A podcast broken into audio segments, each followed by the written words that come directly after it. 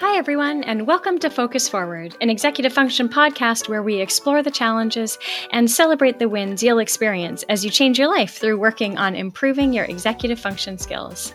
I'm your host, Hannah Choi. Oh my goodness, it has been a month since we last dropped an episode. With Thanksgiving and the ADHD conference and all the other stuff that just goes on at work, we decided to skip one this past month. And before I get to this episode's topic, I wanted to share a little mini report on our experience attending the ADHD conference, which was held in Baltimore from November 29th to December 2nd.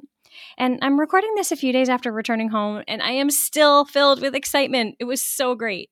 Sean Potts and Justice Abbott from our marketing team and Wendy Craven, who is one of our outreach specialists, joined me at the conference, and it was truly an incredible experience for us all. We met some brilliant and interesting people who stopped by our booth in the exhibit hall and shared their stories with us, and we worked really hard to make our booth a fun place to stop by. People lined up to spin our colorful prize wheel and learn about ADHD symptoms and some tools that you can use to manage the challenges that come along with those symptoms. And our ADHD Beyond Booksmart squishy brains in our teal blue company color were a major hit.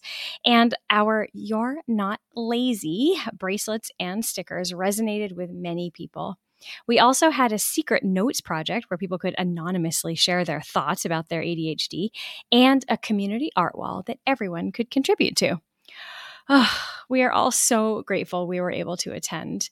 And next year's conference is in Anaheim in sunny Southern California, and it is absolutely an event worth attending. So start saving those pennies.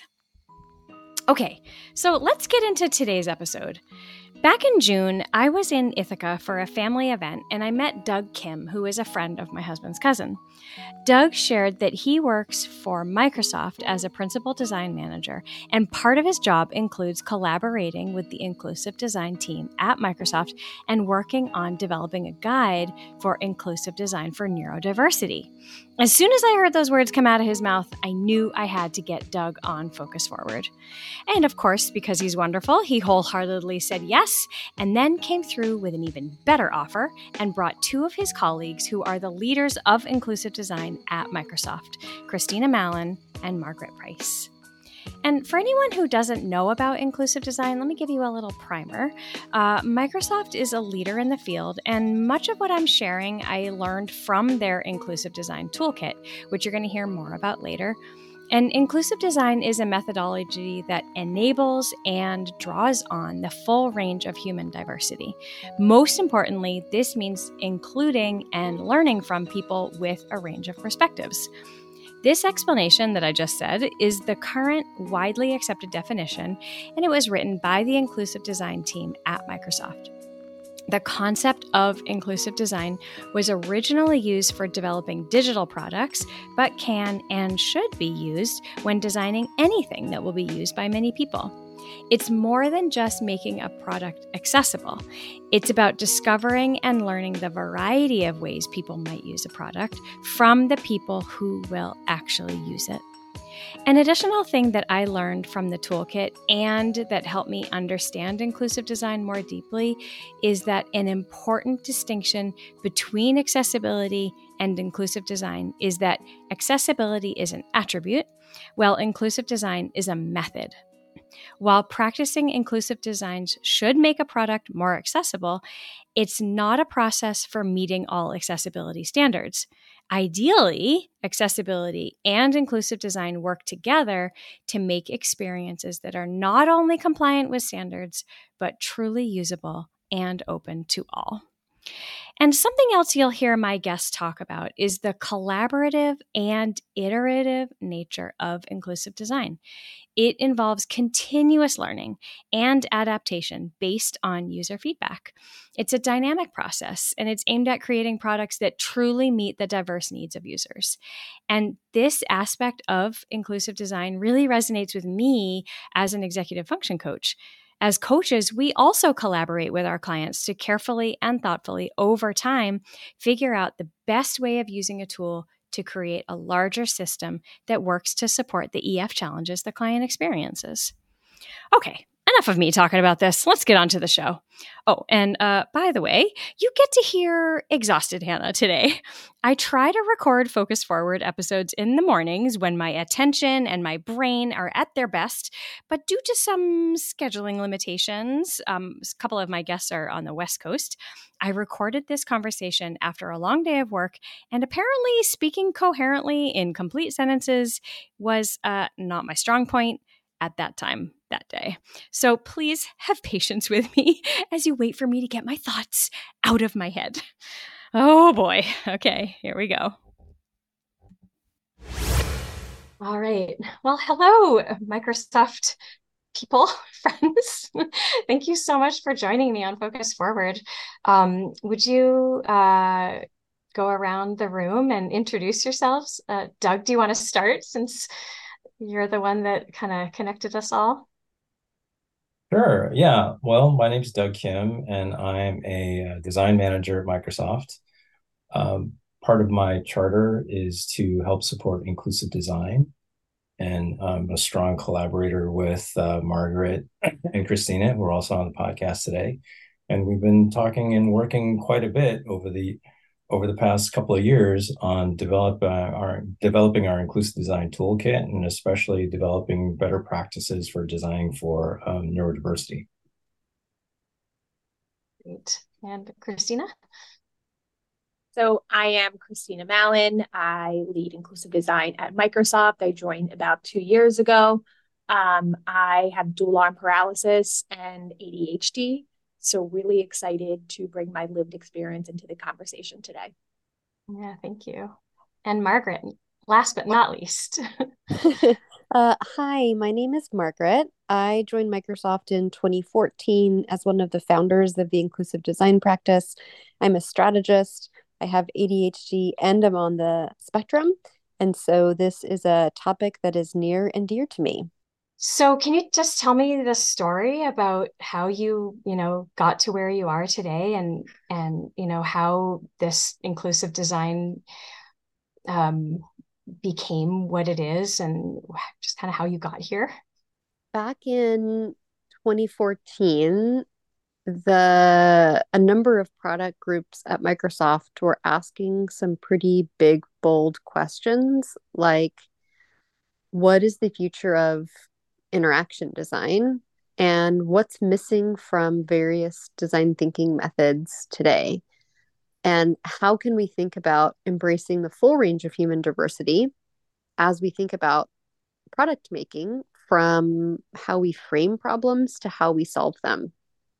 And so a small team of people got together and created this practice called Inclusive Design at Microsoft, which is grounded in three principles of recognizing where there's exclusion today, learning from diversity, and scaling, figuring out how you can think about disability through the lens of permanent, temporary, and situational abilities, and recognizing that there's so much opportunity to learn from somebody who may be experiencing a permanent disability or anyone who's experienced a large range of exclusion. You might think about exclusion through the lens of disability, but also through the lens of socioeconomic status, gender identity, and a number of other dimensions. And how do you bring people into the process who've been excluded? And what that means in product making is, of course, having diverse teams of people and championing that, but also thinking about how you recruit folks to come into the process as co-designers to actually bring equity into the process, because of course what we make is a byproduct of how we make. Mm-hmm. And so we started as a very small and scrappy team of people and ended up building education and capability for all of Microsoft and scaling that. We wanted free, accessible resources for the world.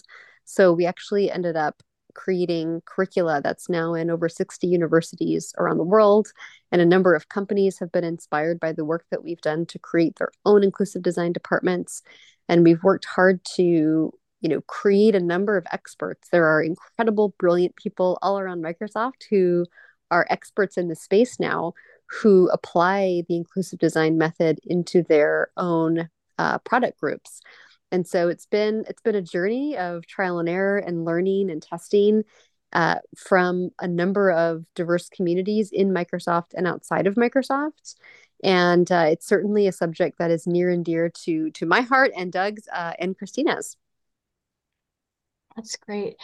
Yeah, I love how the conversations are being had with people who truly know the experience from, because it's a lived experience. There's not really sort of assumptions being made. Can you tell me a little bit about how you work with your co-creators and how you make that whole process happen? And it sounds like it's pretty fantastic and successful. So we believe, and as Margaret just mentioned, it is integral that there is equity within product making. So our goal at Microsoft is to ensure that we are creating with people from marginalized communities at the beginning of ideation all the way to releasing for, general release.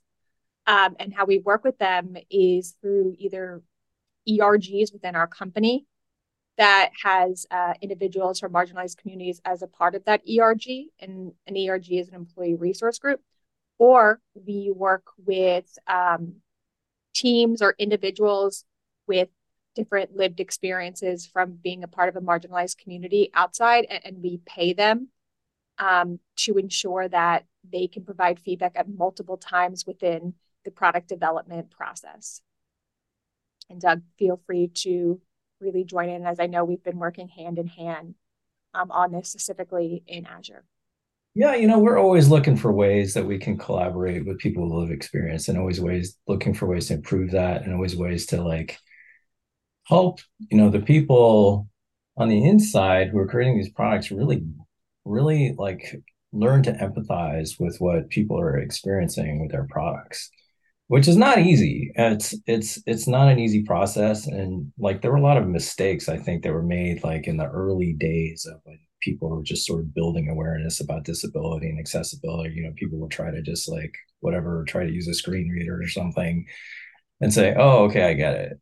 Right. Well, you don't, right? Because if you have the luxury of turning off a screen reader after 15 minutes, then you have no idea what it's like to not be able to do that.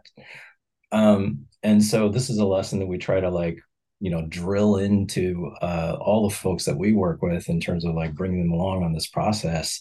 There's this kind of widely adopted phrase, principle, nothing for us without us. And so we really try to stick to that principle. Involve people very deeply in the design process who represent the audiences who are trying to expand our capabilities to include. And we just really feel you cannot practice inclusive design without that step. You can't make assumptions because, I guarantee if you're making assumptions without that input, they're going to be wrong. Yeah.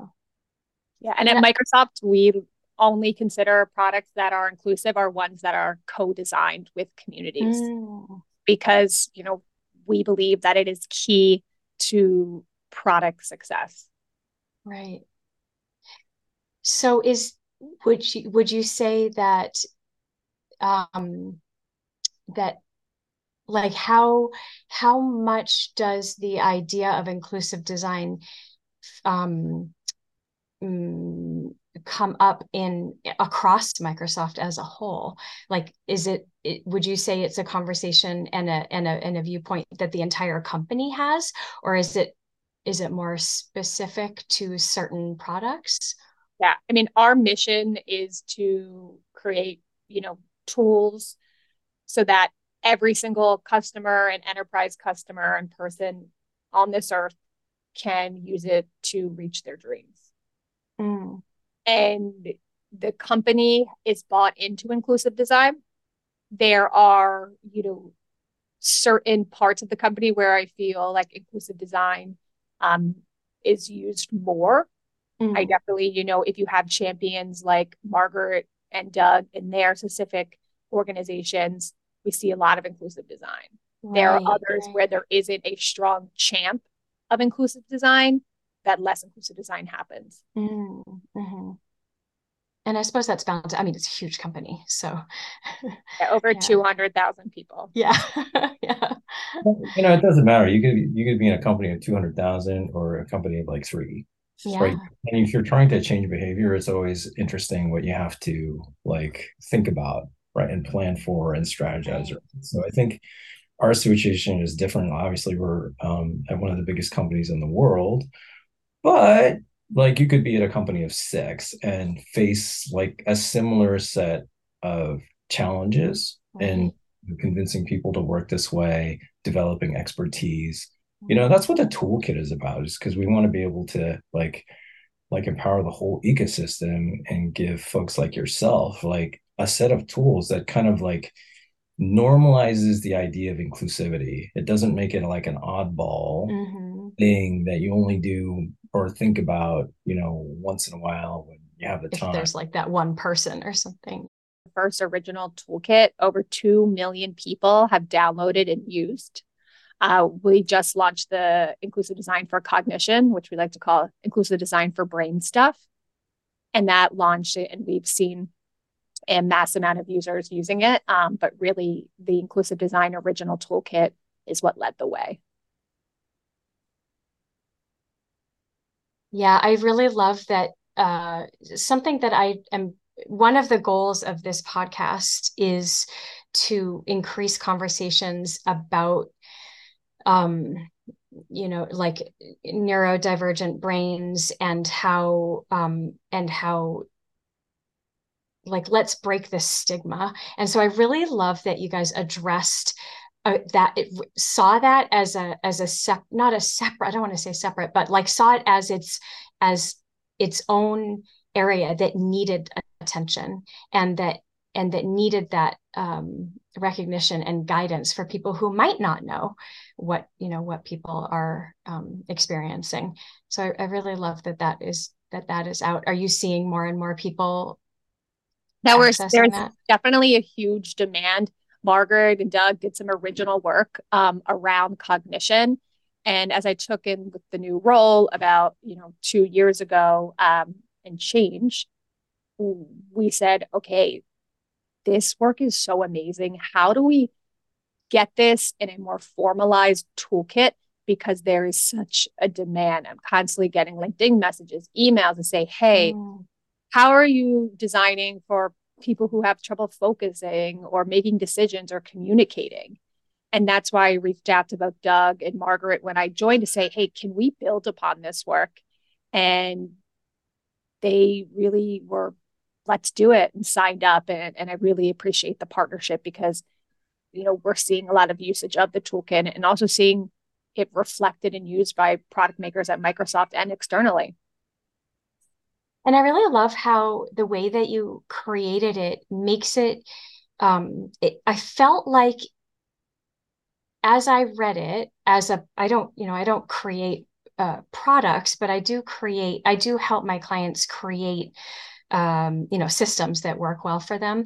And I really loved how I felt like it really encourages the reader from whatever viewpoint they're coming from to consider what they need and to consider how to ask for what they need. And here are some possible ideas. And it just, the way that you presented it is just really, accessible, and it's kind of fun and you know, like the graphics are really fun, and I know that's just kind of like little stuff, but as a consumer it made a difference for me when I was engaging with it. So anyone listening who hasn't checked out the Inclusive Design Toolkits from Microsoft, I really highly recommend checking them out. A lot of really good stuff in there. Inclusive.microsoft.design, that's the website that they're on. Thank you. That we promote. And that's where like the original toolkit is. There's a bunch of videos and guidance, PDFs with the new stuff on there, and you know, examples of how, you know, we've built these into products, these concepts. So when you were creating them, how did you come up with and kind of incorporate the 5 types of cognitive demands, which for me are executive function skills, learning, focus, decision-making, recall, and communication. So I was just wondering, like, how did you decide on those? Well, so were you talking, Margaret? Oh, it's okay. Go ahead. No, you start. So it started with a pretty comprehensive lit review. So looking at a lot of existing information from different fields of study, from psychology to cognitive science, to help us think about, how do we frame this space? This is a really complex space. So how should we think about it? So we started with a lit review, then conducted hundreds of interviews with folks all around the world over a span of maybe 2.5 years in 2015, 2016. A lot of folks in academia, to really deeply understand, how can we think about perception? How can we think about sensing and thinking? What are all of the different ways we could frame this? What are all the possibilities? And then we applied the inclusive design method to it. We brought in a lot of co-creators. We mapped a number of ways we could think about it. We started mapping the various dimensions. And actually, there's many, many, many more than our initial few. We prioritize these few based on the business opportunity for Microsoft, the opportunity for the world to have stronger impact, the need that we saw from people. And so all of this is grounded in evidence-based research and was prioritized based on where we saw the largest need in our communities. Yeah, and so like I work on Azure, which is our enterprise-oriented cloud services offering, and we did a lot of studies for how Azure works or does not work for neurodivergent users, and so a lot of the things that we pulled out of those studies kind of found its way into the guidance that is there in the toolkit. Like decision making in Azure is kind of a huge deal, and you have to retain a lot of information to be able to make effective decisions. You have like dozens or hundreds of options to choose from to get a particular result that you're looking for. And so we wanted to kind of abstract out some of these to the cognitive types of functions that are at play here and how we do or do not support them. So I think some of the impetus to choose these came from, the research that Margaret was referencing, but also kind of the experience of our users who were saying, this is where if I make the wrong move, I could be in big trouble. You could spend right $1,000 as opposed to nothing. Right. Something. Right. So yeah. You hear that and you go, oh, okay, I get it. That's a tough call. Yeah. Yeah, and if you can't confidently make those decisions, then you're going to be more stressed, which is going to impact your ability to use your executive function skills well, which is going to set you up for making more mistakes.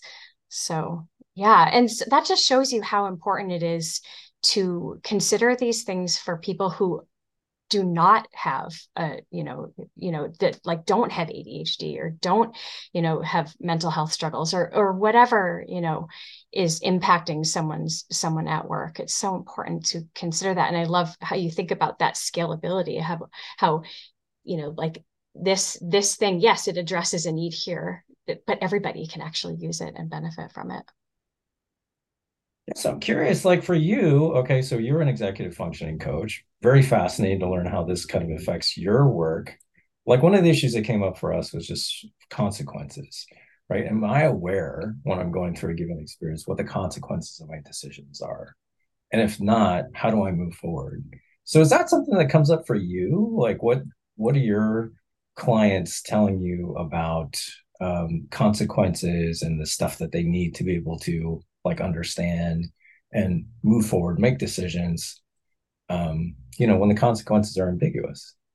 Yeah, it's huge. And so much that comes up is confidence. the confidence to make any decision that they're making. And many of the people that I've worked with have spent their life feeling like they've been doing it wrong all along. And so to come to a space where I'm asking them questions like, what does work for you? What doesn't work for you? What have been the consequences of your actions in the past? And, and what do you kind of envision for yourself in the future? Not really sure where I'm going with this, but really so much of what I do, I can really relate to the work that you guys have done in addressing the potential consequences that other people have in their life and the business decisions that they're making or whatever. I think it goes back to sort of like basically understand like what one of the key concepts in the toolkit is trying to understand what the cognitive load is. Mm-hmm. Like how much demand are you putting on the user, and why, and where does it come into your experience, right? And so these are the aspects of the dimension. How much are you asking them to remember? How much are you expecting them to project in terms of the consequences of their decisions? How much are you expecting them to be able to act on their own versus in collaboration with their teammates or coworkers? And I think these are normally things that we don't really discuss in depth. We just sort of like build products, assuming that a person is acting alone, acting independently, and has all the tools that they need to be able to make an informed decision. And so, I mean, that's not entirely true. I'm being a little bit, I'm exaggerating a little bit just to make the point. But I think that one of the points of the toolkit is to say, don't make assumptions here. Yeah. Don't make assumptions about what your customer does or does not know, or what they're expecting to obtain as they're moving through an experience. Build it in a way so you understand what you're asking of your customers. You understand the level of demand that you're placing on them to do anything, because every experience does that, right? There's something that it's going to ask of you, right? To say, like, if you jump into a car, like there's a presumption that you understand how to operate it because you've passed the test at some point. Reinforcing all that stuff the minute you turn on the ignition, right? There's an assumption that you know that when you press the brake, that the car is going to stop. So every experience does that to a certain extent, but not all product creators measure that and weigh that and say, what actually are we assuming before somebody even, starts the car? Well, I love what you're saying. And to build on it, I think it's a really great set of points that leads to the recognition. There's a lot. I mentioned at the beginning of the call, I have ADHD and I'm on the spectrum. And there's a lot of self-blame that can happen. What's wrong with me? Why can't I use this product? Those sorts of thoughts. And I think that's where, the world's colliding, Hannah, likely between what we do and a lot of what you do, which is, as Doug mentioned, asking what are the cognitive demands and where are the mismatches between what's needed from the person and what the product is providing, and recognizing that it's not your fault, it's this product's fault. Yeah, this product was not built in a way that's going to serve you well. And this is not about you. This is about the product not being built good enough. Yes. And that's many conversations that I have with my clients, is thing like, there's nothing wrong with you. This is how your brain works. And unfortunately, it is not the system, the world that we are in is not, necessarily designed for that. Yeah. Well, I think that's especially true with I don't know. I don't want to get into kind of a weighting thing, but like you see that with neurodivergent conditions like so commonly. Like I think societally, like, and this is true I think pretty much across the globe, we're like conditioned to say put the onus on the person with that condition to adapt an experience that wasn't built for them. And that's sort of like one of the key premises of the toolkit, and this extension of the toolkit which deals with cognition, which is that no, like that's, it's not you, it's us. I mean, it's not you. Like, if it doesn't work for you, then that's a problem with the product, right? It's a problem with the environment or the world that we're creating that we're expecting you to participate in. Like, if it doesn't work for you, then we need to adapt it. We need to come up with systems that normalize you to an extent that allows you to function as effectively or better than anybody else who's using the product, and like puts the onus on us as product creators to adapt to you as opposed to the other way around. And the fact that our systems up until, you know, very recently, and like without this sort of understanding of how things work, could work potentially a lot better for our entrepreneurs and folks, it's you know, it just hasn't been built that way. And, you know, I think our mission, like the three of us together, and now you and everybody else who's like involved in this inclusive design process, is to upend that expectation and say it's the onus on people who are creating products. You know, I mean, you create a product, this podcast is a product, right? And it could be applied to anything that anybody, you know, makes. I think people are starting to see this. You see the World Health Organization, how they define disability as a mismatch between a person and a design. And I think that is really key because, again, as a disabled person, I'm told, okay, well, you need to figure out how to do this or fix this solution. It's on you. And, yeah, and it is really taxing. And this is something that's common in our marginalized communities. Yes. Yes. Yeah, I was just doing some research on advocating for yourself at work. And many of the articles that I read said, unfortunately, it is on you. It will, in most situations, it will be on you to educate your employer on how to, you know, meet your needs. And so it's, And that's with any marginalized community, right? It unfortunately at this point it is on that group to educate everyone else. This inclusive design, the fact that Microsoft is embracing this so much shows us that like that's a good role model. Do you think that within, I mean, I guess you guys can only speak for the departments with which you work, but would you say that within it or in your experience, like Christina, if you need something, do you feel like it is easy for you to advocate for yourself? Do you feel like that inclusive design concept spreads to the advocacy part and for asking? Yes. I'm definitely empowered to implement inclusive design, and that the entire company has a pretty good understanding of the importance of it.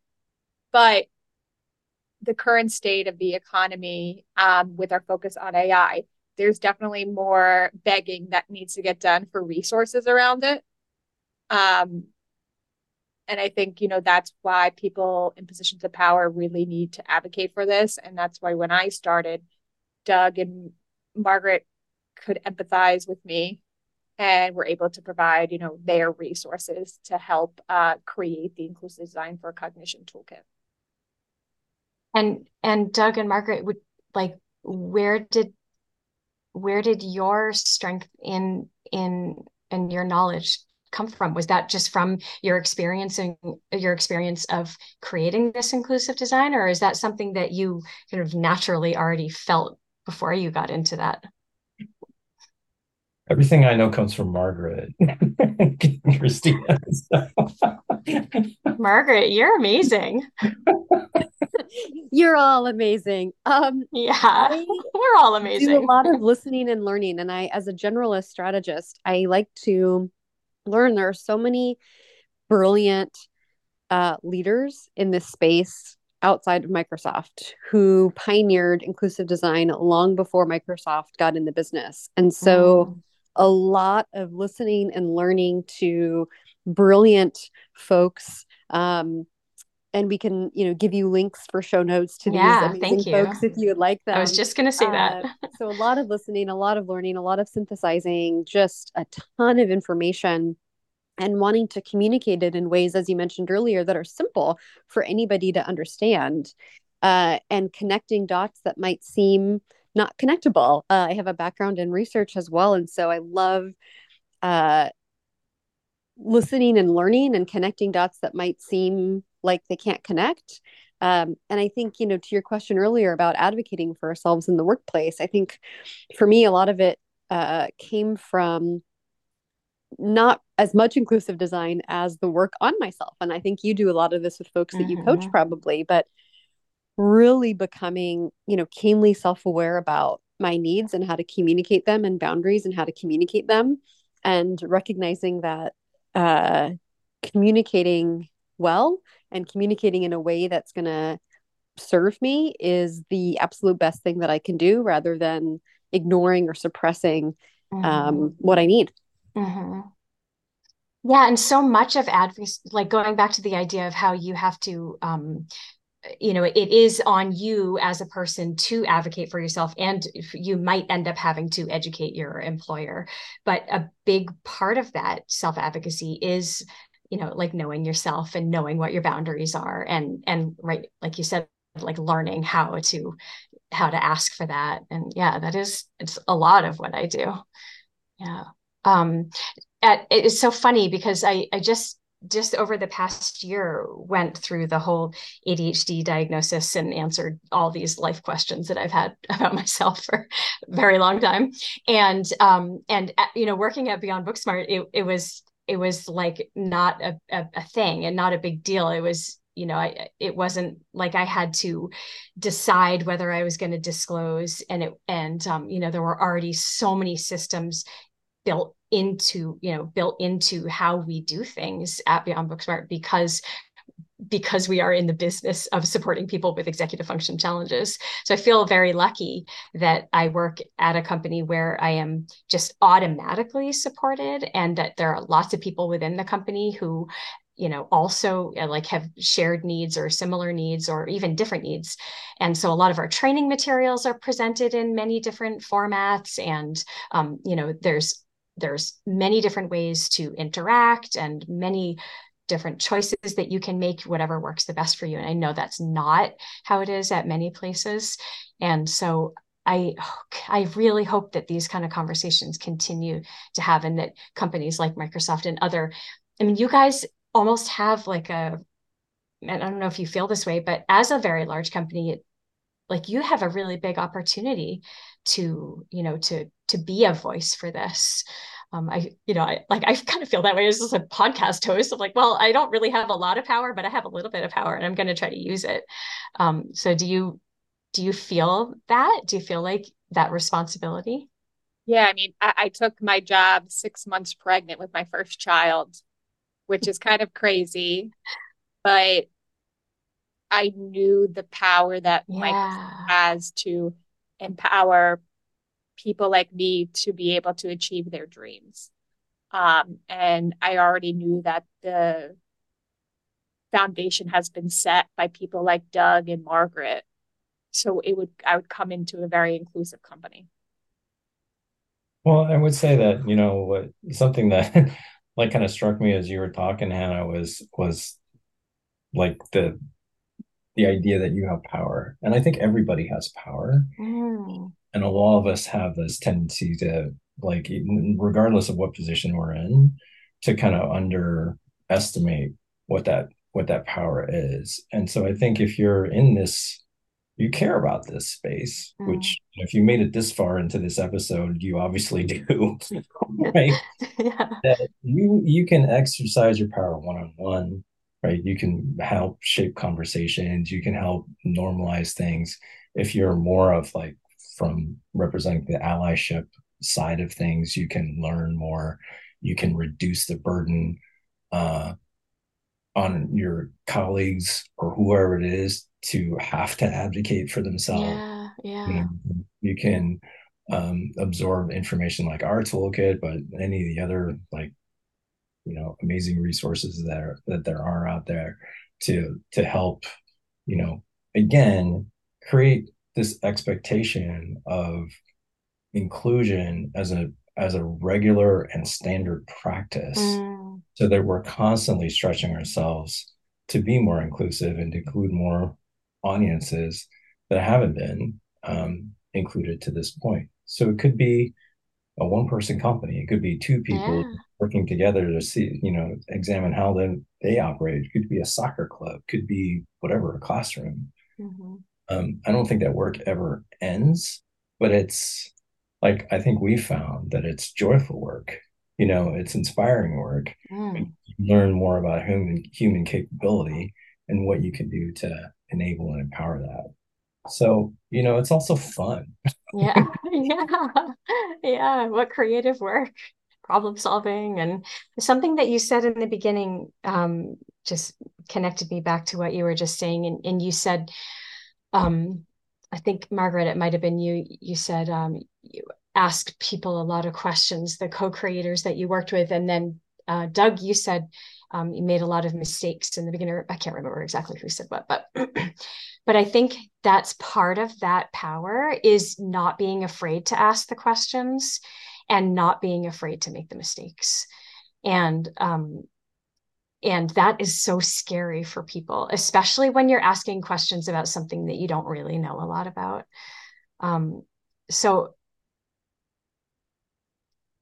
Yeah, it's sort of you're bringing to mind this, that era that Margaret was referring to earlier, back 2014, 2015.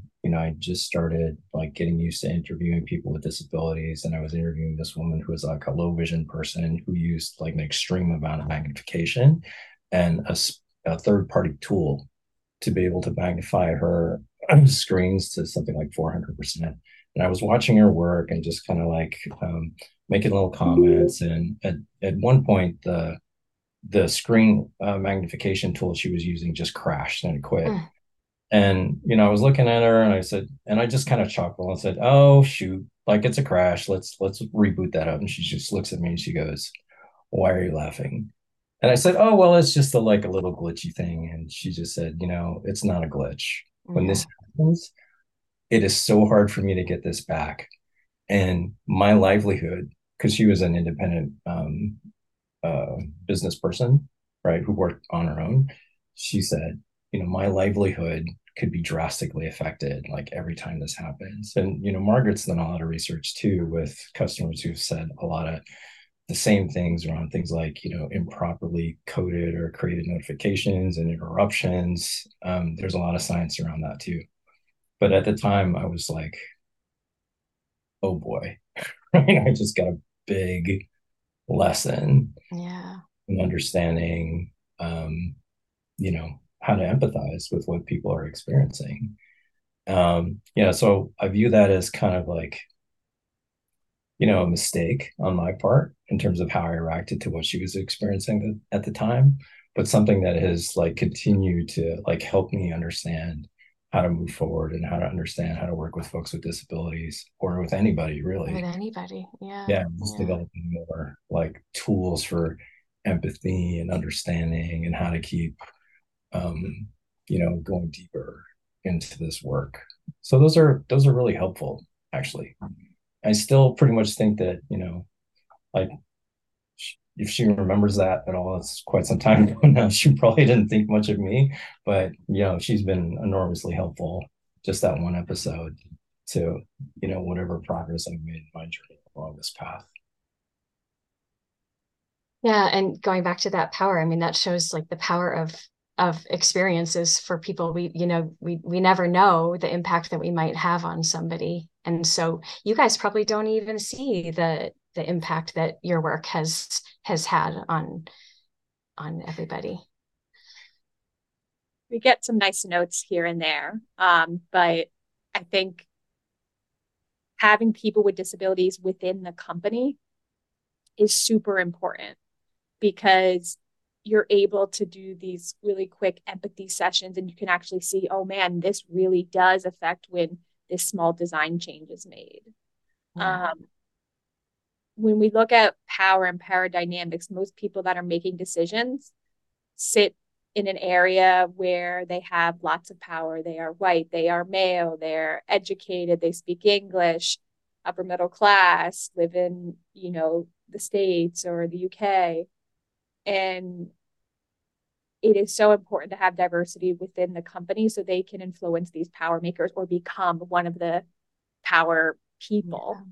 Yeah. And Microsoft does a good job of that, of really looking at hiring and trying to increase the exposure to people with disabilities. But, you know, here's the thing, everyone's going to make a mistake. I make mistakes about disability and I'm disabled myself. So it's always a learning experience. And if people treat it as a learning experience and don't get scared to even interact with someone with a disability, life will be better. Yes. I worked for a few years in the disability resource center at a community college. And I just loved it, that the diversity of employees within that office. And then the students that came in I made a ton of mistakes. And I learned so much, and it was just such an amazing experience. So grateful for it. I'm right in the middle of preparing for a webinar. We do these community education webinars, and we have one coming up a week from today. And it's about how to manage like perceived failure. And we're talking a lot about how, like, exactly that, what you said, Doug, like that felt like a mistake, but you are still learning from it years later, and how when you can change your viewpoint from seeing it as a mistake and something to trip you up and stop you, and switch it to see as something as that we can learn from and grow from. And you can separate like your ego from it, and then become more, you know, just more aware and more understanding in it. Well, you know, yeah. And I think that, like, if you're coming from a position of allyship, again, that you should expect to encounter a road where you have setbacks and you take on risks, you know, in your journey to, like, you know, help serve that community or even understand more about that community. You're part of the goal, I think, of allyship is to alleviate risk from other people and put it on yourself. And some of that risk is, you know, involved in making mistakes. I mean, if I look at whatever the embarrassment that I felt in that moment that I was talking about, it's not much compared to what that person that I was trying to understand from has to experience every day, every time that, you know, magnifier crashes. And so, like, if a second, you know, if I can take 1 second to have an embarrassing moment and help, you know, ultimately create a better system for her, then that's really not much of a risk. But it is like, a lot of people like think about like a potential misstep like that as a huge risk. And in some ways it is, it's embarrassing. It's not fun, but it's what you're doing is you're taking some like emotional discomfort, you know, or the possibility of emotional discomfort, you know, off somebody else's plate and putting it onto yours. And I think that's a very, that's an expected, and also that's an outcome, you know, you should expect to have. My favorite quote ever is by Susan David, who's a psychologist. And she said, discomfort is the price of admission to a meaningful life. And I love that so much. Oh, that's beautiful. I love Susan David. Isn't it? I know. I love her. She's so great. Delightful. Well, thank you so much for having us on, because, yeah, speaking of executive functioning skills, flexibility is part of that. And my my rigid schedule, I am going to have to hop. Yeah. But really, it was such a delight meeting you, Hannah, and speaking with you. And of course, talking with two people that I just adore, Christina and Doug. So thank you for having us on and for discussing this important topic. And that's our show for today. Thanks so much for taking time out of your day to listen and learn about inclusive design and for having some patience with me. You can find links to lots of inclusive design resources in the show notes. And please share this episode with your family or your friends who might find it useful. If you have questions or topic suggestions, you can reach out to me at podcast@beyondbooksmart.com. And please subscribe to Focus Forward on Apple Podcasts, Spotify, or wherever else you get your podcasts. If you listen on Apple or Spotify, you can give us a boost by giving us a 5-star rating. Sign up for our newsletter at beyondbooksmart.com/podcast. We'll let you know when new episodes drop, and we'll share information related to the topic. Our very patient editor and producer is Sean Potts. Our thoughtful and creative content marketer is Justice Abbott. Extra special thanks to Doug, who brought Christina and Margaret onto the show with me. And a million thank yous to the people at Beyond Booksmart who helped make our attendance at the ADHD conference possible. Thanks for listening.